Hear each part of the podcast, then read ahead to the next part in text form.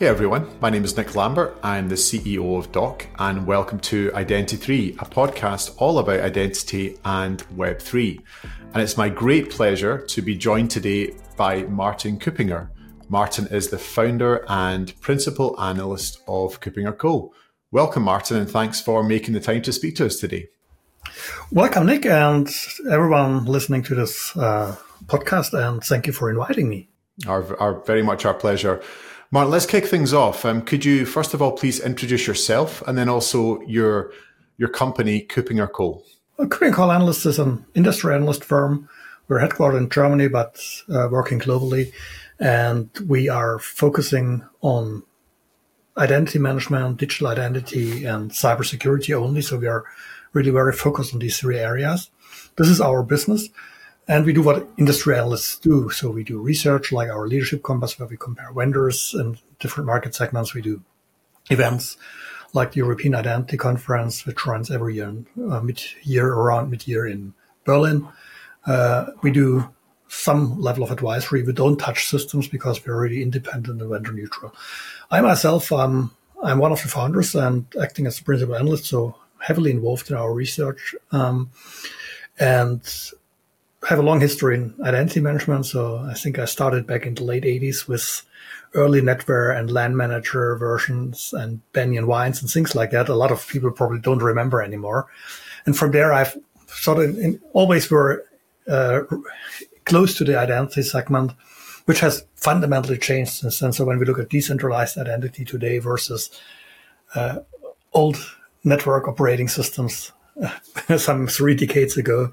A lot of things have tr- changed, and I have seen a lot. Also, was reading this morning, Martin, that uh, I should congratulate you on, on 20 years. I think uh, KuppingerCole has been in business for. Uh, so, so kudos for for that. Not many businesses. Uh, I think it's 80% failure rate. So, so uh, although that's a pessimistic tone, uh, KuppingerCole is obviously uh, in extremely good shape. So, congrats for that. Thank you. No, you're welcome. And also, I, I, was reading as well. I think you've you've written over fifty books as well, so you're a fairly prolific um, writer as well as kind of analysts. You're, you're, definitely keeping very busy. It seems. You, you, know, when you when you're an analyst, you need to be a good writer. I believe it is. Um, you, you, need to bring uh, things to paper in quotas, and, so you need to be a good writer. And yes, I, I, did a lot of book writing stuff in the past, and maybe when I'm going more towards retirement, maybe I come back with some books. Not sure about that yet, but um, I love to write things and I love to talk about things. So yeah, happy to be here. Okay, let's get down to it, Martin. So, what is the business impact of doing digital identity right? Yeah, that's that's, that's I think a very very good question um, because, and I'd like also to differentiate a bit between IAM, like identity and access management, and digital identity. Um, they they are close, but they are also uh, different. So IAM is really our traditional discipline of managing the identities of humans. Started with workforce, we added consumers and partners, etc., and things and services, and their access and governance aspects and security aspects, etc. Digital identity, I think, is a perspective where we talk way more about business enablement.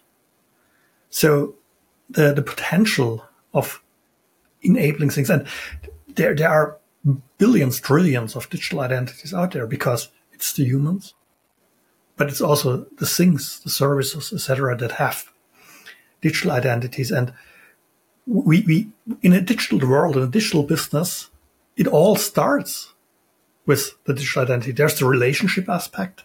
So how do things relate to each other? Which digital identities of services, of things, of humans? I, as a human, have whatever a, a, a smartwatch or a GPS enabled watch for sports. And this is related to me and to apps and to other things, which requires IDs. But there's the other point. When you look at every digital journey, it starts with me becoming from unknown to known, to have sort of an ID and identity from the perspective of the business. So you can't do digital services you can't succeed in the digital journey without having a good grip and doing it right uh, with digital IDs. And, you know, just look at drop off rates during onboarding in e commerce, churn rates, people not coming back. And it's what we do every day. So we think, oh, I'd like to go there back again, whatever, to this wine shop. Oh, I forgot my password. Password, spot the error, password. Um, anyway, but it means it, it makes it still difficult to me. And if you're better in dealing with that, then we will be more successful in business. If I could just come back and not think about this, just do my business, I would do it. I probably would do a lot more business with more entities that are specialized instead of very few, very big ones. Yeah, and so so the, the business impact there is really it's it's almost like you, you're saying that you almost in the modern age you almost can't do business without a progressive, uh, well considered digital identity strategy. Yes. Um, and there's a lot of regulations and, and things happening now, Martin, in the the digital identity space and almost kind of moving into other aspects of identity, like kind of um, uh, self sovereign identity is, is one way that to express that. And so we're seeing um, things like uh, eIDAS come through, kind of um, regulations mandated by to, to the EU member states. Um, there's things like the, the EU wallet coming through as well. And these all present risks, but they also present significant opportunities as well for companies working within this space. So, what are you seeing as the most significant business opportunities presented by these um, up and coming regulations and technologies? We, we, definitely must look at the opportunities uh, that are in there. And um, I think with the EUDI wallet, so the EU decentralized identity wallet, as, as a place to keep proofs about who I am and a lot of other attributes. Um, we are getting some, we, we see it, the EU driving things.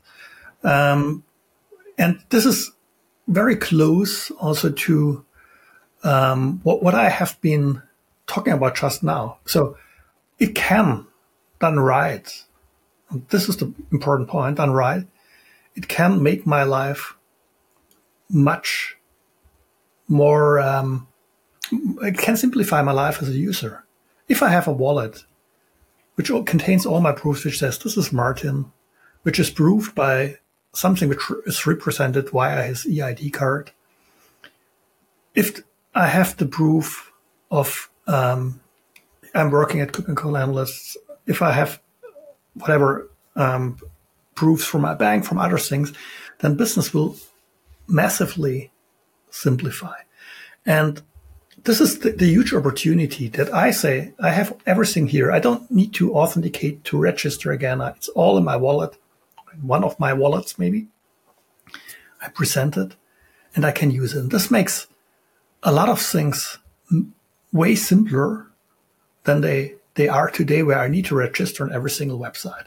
So it's, I own my identity. I can share it and I don't need to recreate it. It's a fundamental shift from a central to a decentralized model. A central model with thousands or millions of entities, organizations trying to have the identity of their customers to they consume it, they have it in their system of records, what they need, but I control it. And this is, I think, the, the paradigm shift, which is important.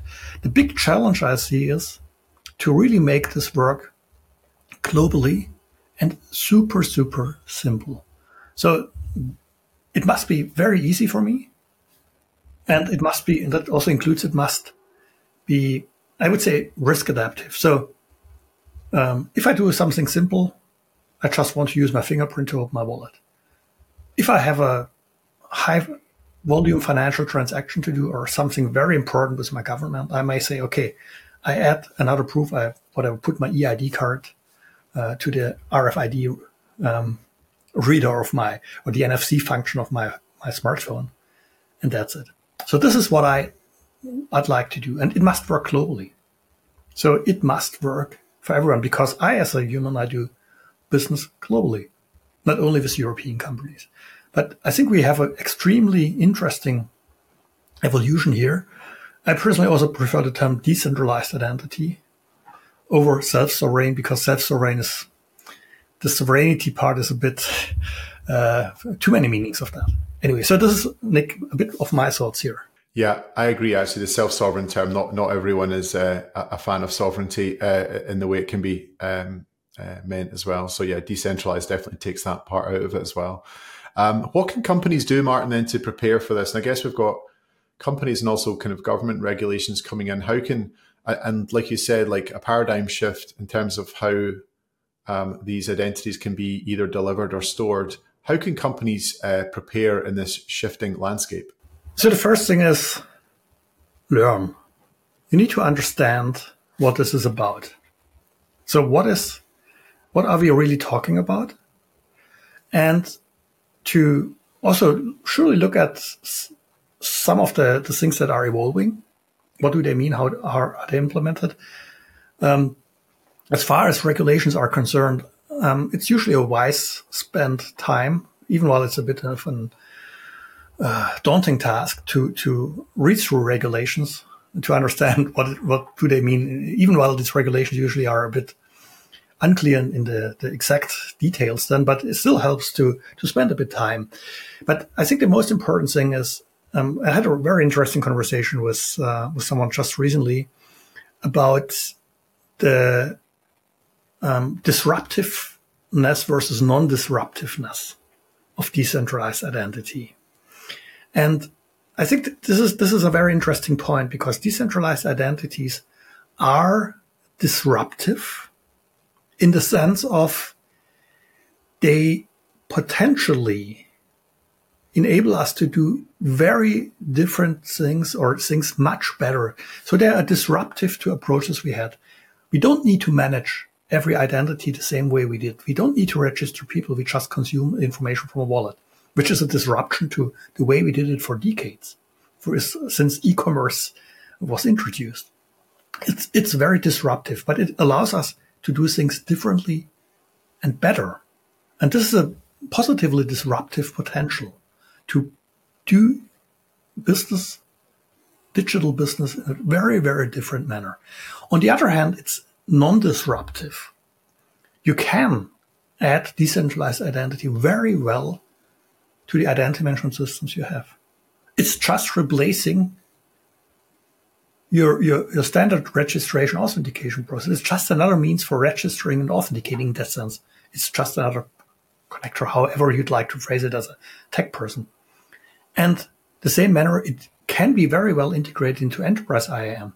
Imagine you improve the onboarding process of employees, which frequently are, are um, somewhere uh, offsite because in, in, in, today's world, not everyone walks into offices. Imagine you just can say, okay, I have to prove that it's Martin. It's a good proof.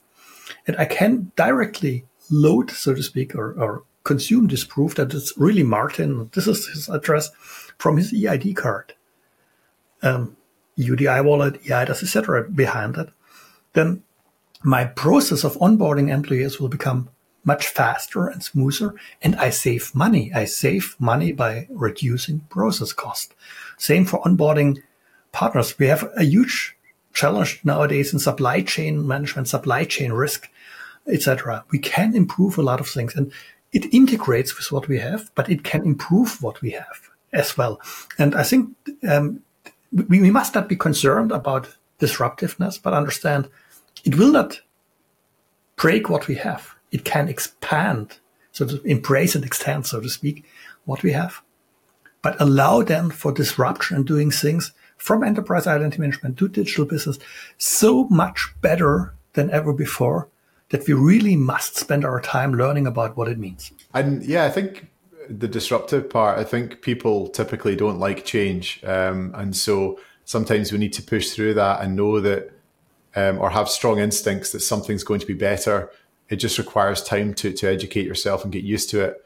Um, but it's fundamentally a better thing. So we should we should we should push forward and push against things yeah. like that. So maybe let me quickly bring up one point here. I've been in the identity business for three decades.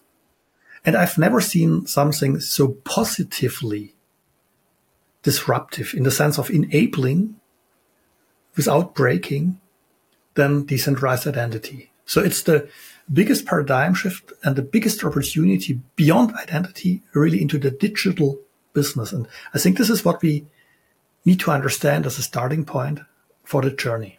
Yeah, I agree. And I think it's great because it is also good for, you know, businesses, like you said, it, it minimizes um, the work that they would need to do, the, the level or the volume of things that they need to manage that they would already manage today. But also it has that benefit to the individual of enabling them to start controlling uh, this information, controlling their access and controlling um, who has access to, to their data. Um, so I think it's it certainly seems like a win-win. We just need to overcome the kind of education that, that's obviously required at the front end of, of that change. Yeah. And so one of the great things that, that enables is is something that, that has been termed kind of reusable identity. So, you know, using identity that's given for one thing, enabling the individual, like I said, to control it, and then to be able to use that in, in, in different use cases than maybe what it was originally intended. What impact do you see reusable digital identity technology um, having on the digital ID landscape, uh, Martin? You, obviously, you're you're very enthusiastic about it. Could you talk through that a little bit more, please? Yeah, so so I think this reusable part is, is really the the charming thing. As I, I talked a bit about drop off rates, etc. So every one of us knows that. So you're you're going to somewhere and you say, okay, I that is interesting. I'd like to buy it, and then you say, okay, I need to enter all the data again and then sometimes you say, okay, I'll go somewhere else where I'm or, already have my account. So some of these things became a bit smoother by saying check out via PayPal or something like that. But it's still um, something which is in some sort of uh, some sort of hindrance. And if we can overcome this, if we are also automatically authenticated, if this all builds on the most current information, so proofs also can become invalid, they become can become outdated. We have control about it, what we share. So also this, these annoying, I think I uh, envision in, a couple of years, hopefully earlier than later, we will also hopefully get rid of all these annoying cookie banners on website because we can control what we share. We can control this via our proofs, via because behind all this, then, then sort of contracts um, derive, and this will make make this much easier. And so it will remove hurdles. And at the end, there's also a cost associated for every business in maintaining information. So who are your active customers? The data still current? All that stuff is also causing cost. And so not needing to do everything yourself simplifies a lot. You can be faster in delivery, better in delivery.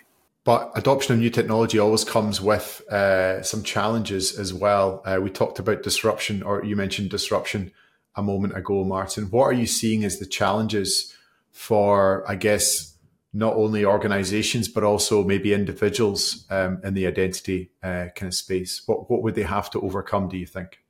Yeah, so I, I think to, to make full use of this technology and to integrate it easily, it depends very much on, on where you stand today. So if you have a, a good, modern, uh, flexible architecture, it's easier to incorporate this. If you have a lot of legacy stuff, for instance, in your, your e-commerce system, then it may be more difficult to implement a new way for people to come in and to share information and etc. So it depends a lot on, on what you have. The same is true holds true for enterprise IAM. So imagine you have the proofs which say, okay, this is Martin, he's working at this client currently in this project in this role. You can build your authorization on that. Which, whatever Teams folder, which SharePoint site is Martin allowed to access. If you have the technology in place for such a policy based, attribute based authorization.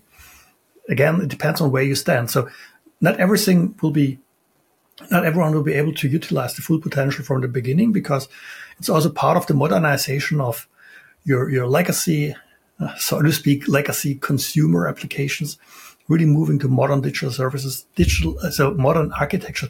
That is one part of it. The other part of that is clearly also the, the user side. The user side is, um, I think the, the biggest hurdle is that we um, go over the top with security. I'm, I'm a big believer in security. Don't misinterpret me here. But we always need to think about what is the, the required level of security. I touched this before. So if I just want to um, do a small e-commerce transaction, the security requirements probably are a bit lower than for a big financial transaction. For a lot of governmental interactions, there are low requirements because I trust what I want to uh, access this form or do that or that. For others, it's it's a very high requirement, and we, we need to to understand that that the the way we we can use this the um, are adequate. So if you always need to whatever pull out our EID card and hold it to the NFC uh, or to the smartphone for NFC communication, then it's cumbersome. So we need to understand what do we need when in a realistic manner.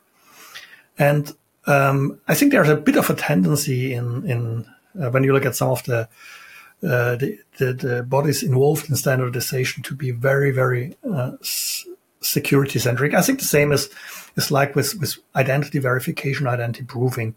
So what is really needed here, and we need to think in levels of assurance at the end of the day. So what is the level of assurance we have for something, and what do we need? And most of the stuff we do is, is a low level assurance thing. A few things are high level of assurance. This must map. And the other thing I think which which can be a breakpoint is or two two other things. The one is um, I don't believe that there will be one wallet. I have more than one digital identity, at least business and personal, minimum two. So I need two wallets, but I don't want to run through these annoying video ident processes more than once. So I want to reuse a proof across wallets. That is very important to me. I also want to have a situation where when I switch my smartphone, I easily can say, okay, here I have my wallet again without any complex things I need to go through. It just should roam, so to speak, with me. I, and I should be in control of that. This is I believe super essential. And then there's the part of the world is global. And we will see wallets coming from coming with browsers, coming with operating systems, etc. I want to have a free choice. And if it then ends up with I can do 95% of the things I'd like to do with a standard wallet, but for 5% with governments, etc., I would need another wallet, then this would, for instance, clearly disrupt e-government adoption. So the wallet is not the point where this thing is decided. The wallet is just a tool. What is important is how we use that information, how we communicate. So the standards are essential between wallet and the target. And the integration. And there's no business in the wallet. No real business. The business is in the digital business in getting better there. And for some, it's in the integration of this technology into the, the existing world, but it's not in being the dominator of the wallet. Yeah, it, it was interesting when you were talking there, Martin. I was thinking about I recently verified my identity on LinkedIn. I don't know if you've gone through that process. And when doing that, I had to take a selfie and I had to to basically scan the the near field chip on my passport as part of that process. And I was thinking through the kind of five or ten minutes that it took because it didn't work the first time.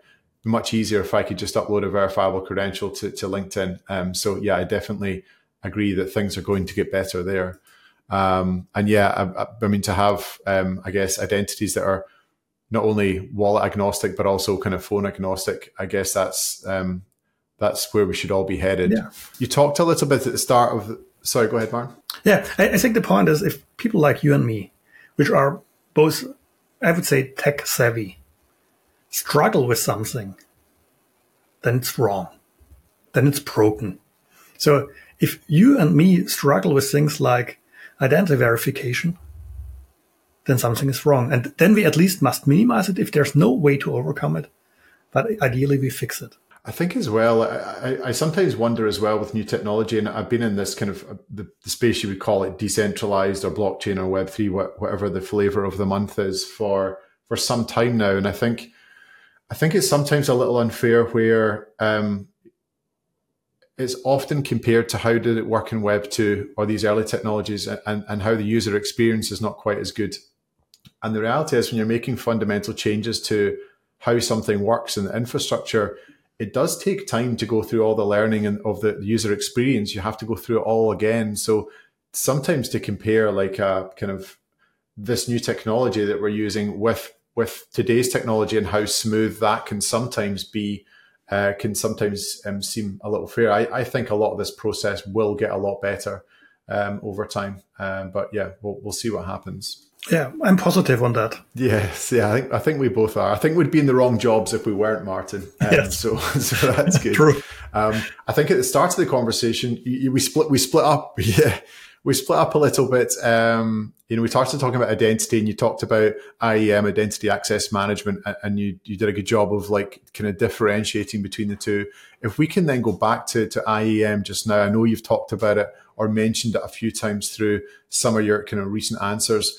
Uh, maybe you could kind of redefine again just um, IAM um, and what that is and how it relates to identity, and then maybe expand into what are the most common mistakes uh, made in, in uh, projects or technologies or companies focused on identity access management. Yeah. So as I said, I think it makes a bit sense to, to differentiate between IAM, which is really the the enterprise workforce, etc., internal thing. How do I deal with the identities? How do I control access? A strong governance perspective. So so factually, when I started, this was very much about um, synchronizing accounts. Um, so things like meta directories, etc. It was a very administrative thing. Then we added a bit of, of user experience like single sign-on. Then uh, with more regulations like Sarbanes-Oxley Act um, in the whatever around 2008 uh, governance and recertification and things like that became way more important.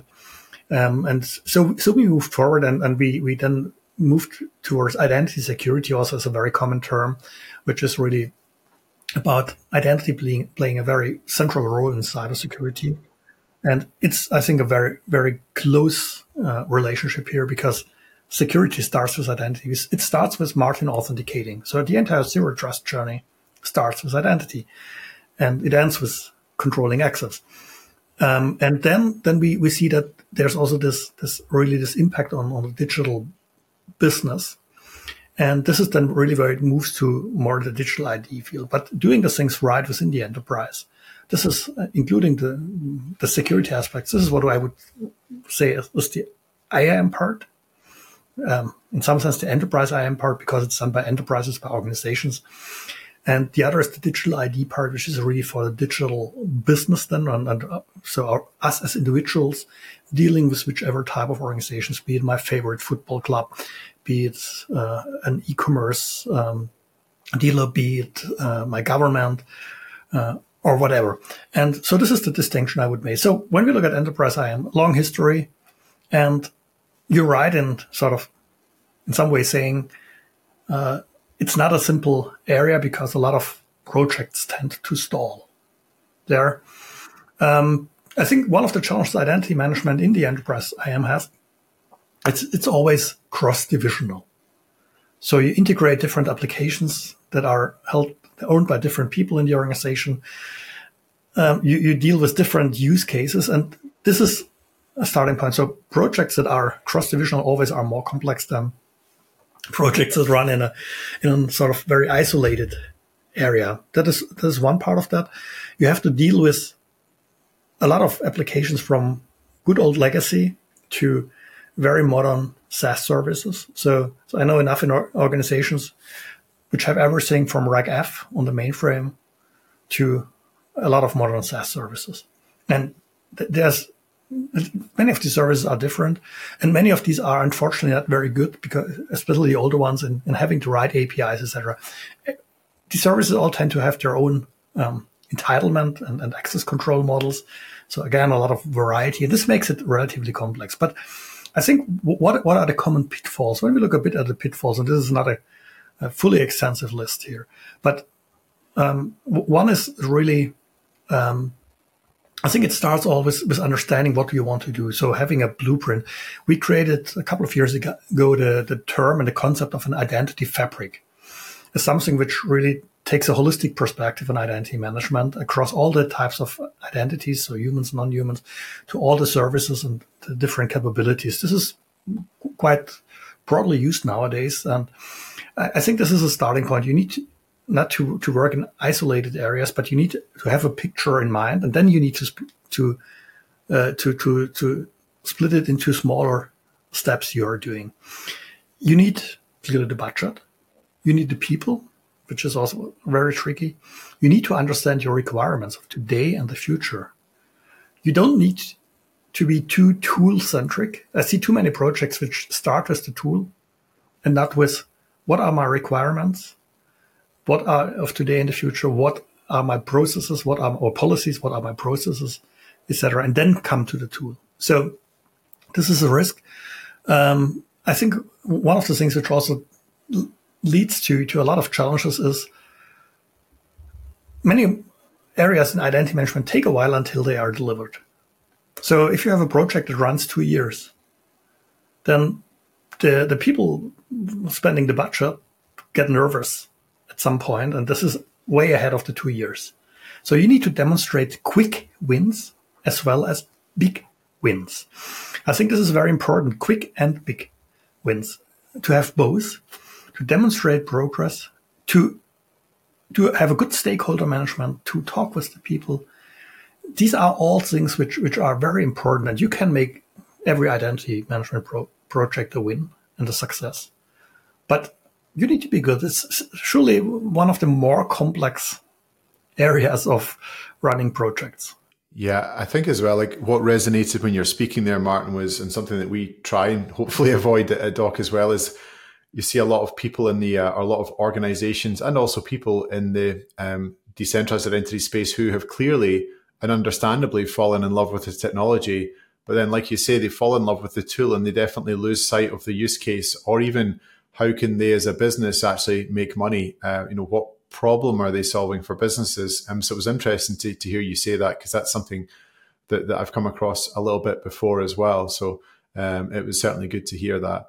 Um, and I think also becoming agile uh, or maintaining that kind of level of agility as well is, is important, isn't it? Like maintaining that startup mentality where you ship often and you might not ship the perfect thing every time, but um, you're shipping something to demonstrate progress, like you said. Yeah, and this, it's interesting because um, I have a sort of a split mind regarding agility. I, I, think it makes a lot of sense to to have smaller steps and move forward. The risk is um, so, and I think a lot of people uh, interpret agile as I, I, just do something without a plan. Uh, let's phrase it a bit bit maybe harsh here, but you need a good architecture and this architecture must grow. An MVP must be constructed in a way that it can be expanded to the next level. It means there, there are some things in the architecture, some things in the frameworks you have around that, that are required to make this work. So, you need to set the right uh, sort of foundation borders to, to work with indies with your agile methodology and not in a totally free space. And I think this is very important also for identity management because it's, it's nothing which happens in a on a fully green field and, and isolated from from everything else. But yes, I think you need to be agile. You also need to be very methodological. Methodological. Um, so one of the things in uh, one of the problems since decades in identity management is application onboarding because you connect to a lot of applications in managing identities and access in authenticating in privileged access, etc. So multiple areas for, for application onboarding. And at the end of the day, um, you can standardize a lot by understanding what are the common patterns. So there are connections via web services, via LDAP, via a few different ways and different models.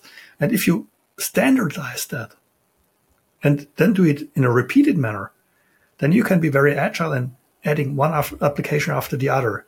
But if you end up with reinventing the wheel again and again, then you will lose. So you need to find a very good balance here um, to do these things right. And yes, you need to reflect: Do I am I doing the right things? I think this is true for everything.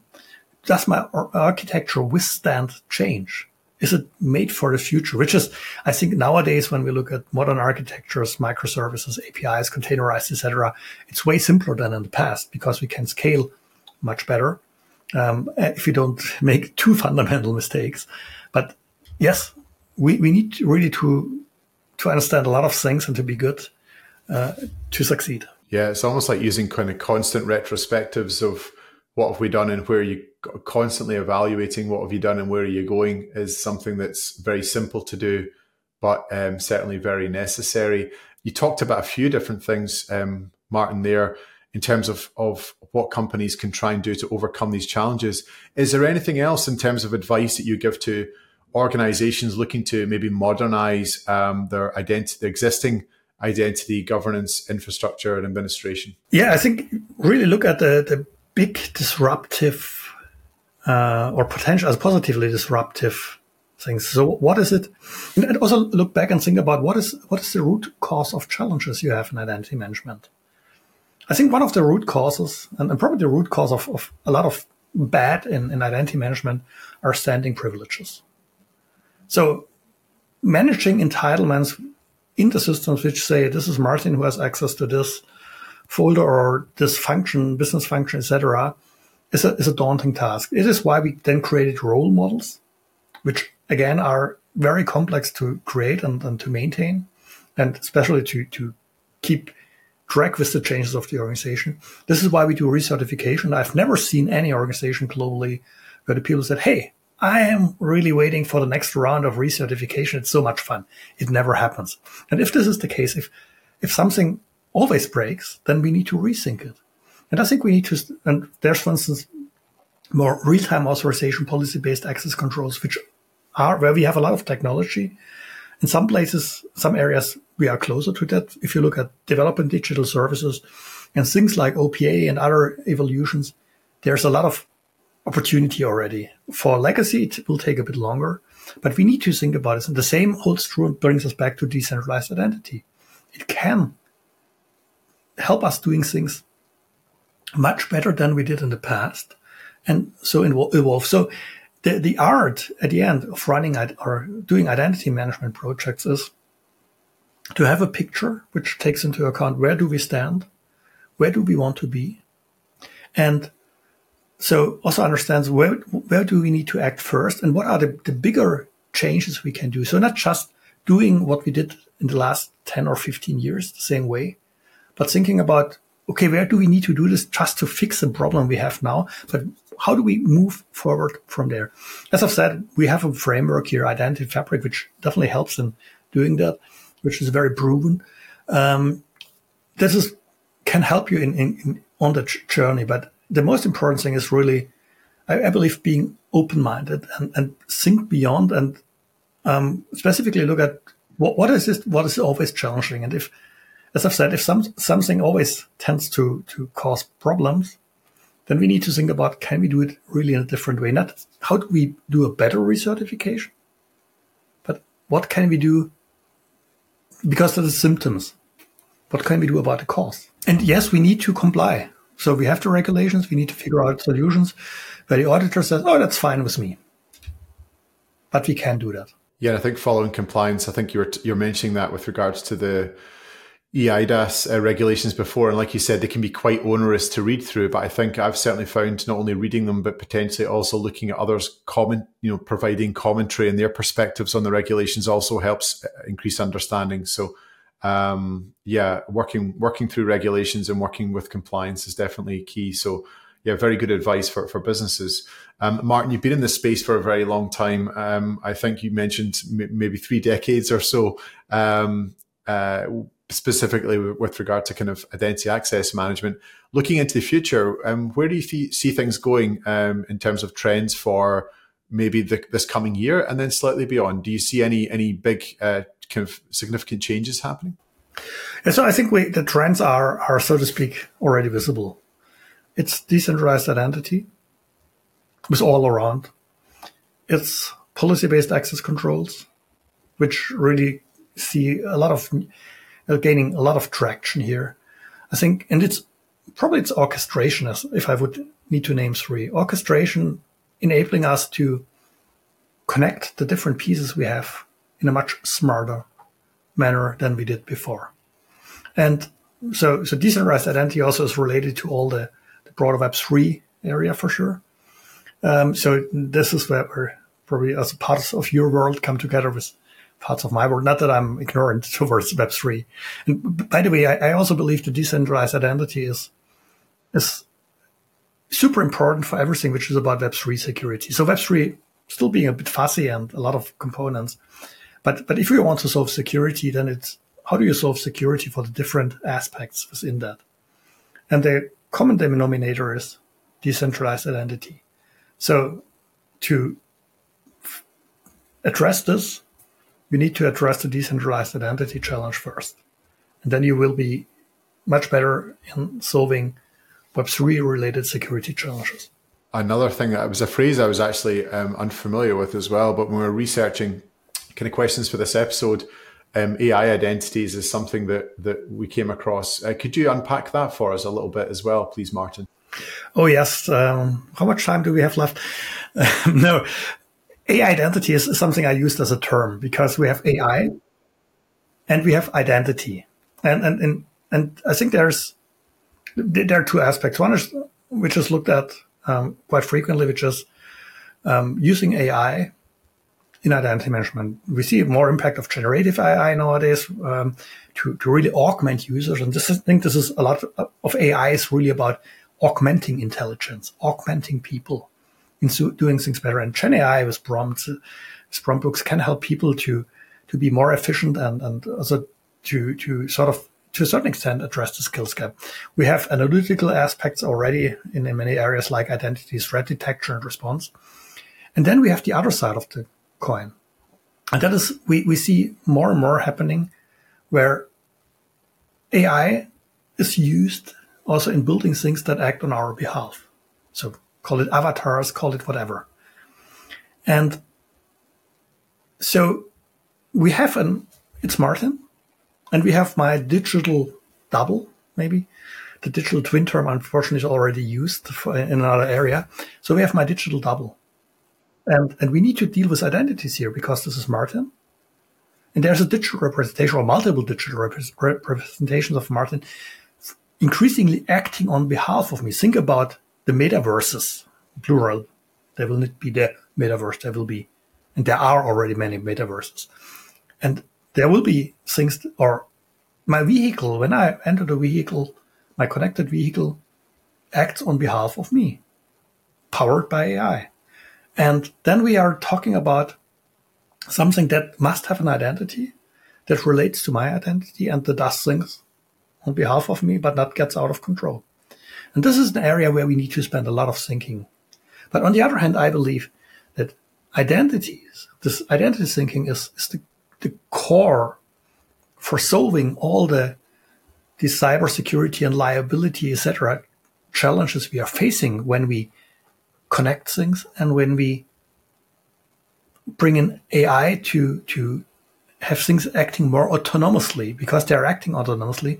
And this is the this is the clue really we have here. So this is a nutshell is my thinking about AI identity. I've heard agents used, yeah, the, the digital twins being used. I've heard agents uh, being used a few times in relation to uh, some kind of representation of yourself, which um, I quite like. Um, and I guess as well, Martin, I don't want to get too into the weeds because it'd be very easy to do this. Like you said, we've only got a few minutes left, but even the impact of of uh, of AI to augment and, and improve our online experiences, but of course, it, it has the the opposing um, uh, impact where actually you look at things like deep fakes being used to actually uh, co-opt our identities or pretend to be us in order to access the access systems as well. So I guess with any of these new technologies, there, there's a nuance to it as well. It can help, but it can also hinder. But, but I think the deepfake thing is something which is also very interesting.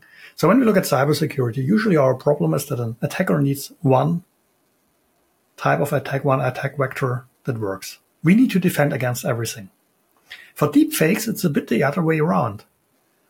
An attacker needs to create something that is perfect, and if we apply AI to detection, we only need to spot one weakness, one mistake in doing that. So it's potentially much more difficult to create perfect deepfake than to spot deepfakes. So we are in a better position. So we, we, we, we there, there, are things where, where, where I, AI definitely is, definitely neatly is to our advantage if we do it right, if we mature here. Because the perfect uh, deepfake, specifically when it's, it's um, more real time, it's incredibly difficult to create. Yeah, very good point. Yeah, use AI to to detect AI as well. Excellent. Martin, I know that we're running short of time. I really do appreciate your, um, uh, you know, the, the time that you spent with us this morning. I certainly don't want to um, uh, you know take too much of that. So. Um, yeah, final thing then. I think that we talked a little bit before we hit the record button about kind of conferences and things that were coming up.